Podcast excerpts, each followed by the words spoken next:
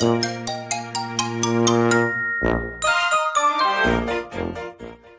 はようございます。たかしです。本日は2月8日水曜日、仕事始めに読んでおきたい厳選ニュースをブルームバーグからお届けします。一つ目のニュースです。追加利上げ必要。FRB のパウエル議長はインフレ沈静化のため複数回の追加利上げが必要になると指摘。労働市場の力強さが続いた場合、借入コストのピークを従来の想定より高くする必要があるかもしれないと述べた。1月の雇用統計については相当な時間のかかるプロセスになると我々が考える理由を示していると話した。2%というインフレ目標の達成には長い道のりがあるとも語った。次のニュースです。利上げ継続が必要。米ミネアポリス連銀の貸し借り総裁は1月の力強い米雇用統計について利上げを継続する必要性を示していると主張した。労働市場にこれまでの金融引き締めの影響がほぼ見られていないことが明らかになったと述べ、影響を一部及ぼしている証拠はいくつかあるが、今のところ目につかない程度だ。自分の金利見通しを低くする材料はまだ何も見当たらないと論じた。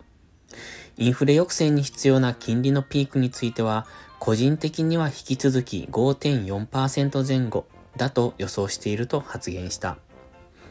次のニュースです。過去最大。2022年の米貿易赤字が前年比12.2%増の9480億ドルと過去最大に膨らんだ。企業が需要に応えるため十分な商品確保に向けて早めに動いた結果、輸入が16.3%増えて4兆ドル近くと過去最大。輸出額は17.7%増の3兆ドル。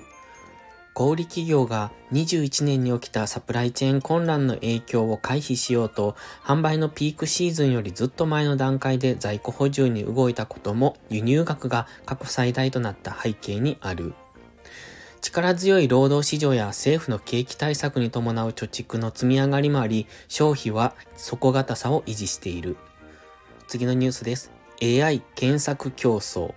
マイクロソフトはチャット GPT の開発元である OpenAI の最新技術を搭載した自社の検索エンジン Bing のバージョンを公開した。サティア・ナデラ最高経営責任者は本社での発表イベントで、このテクノロジーはほぼ全てのソフトウェアのカテゴリーを一変させるだろうと述べた。人工知能 AI を活用した会話型サービスで Google に対抗する。最後のニュースです。積極購入。インドの富豪ゴータム・アダニ氏率いる新興財閥アダニグループ関連企業の債券をヘッジファンドやディストレクトサイト投資会社が買い込んだ。不正疑惑を指摘する米投資会社ヒンデンブルグリサーチのリポートで値下がりした機会を活用しようと狙い撃ちした。関係者によると、世界最大級のバリュー投資会社、オークツリーキャピタルマネジメントや、デイビッドソン・ケンプナーキャピタルマネジメントなどがここ数週間に、アダニ企業の社債を購入した。リポート公表前からアダニ社債を保有していたかどうかは不明。今朝のニュース5本は以上です。本日も元気よくいってらっしゃい。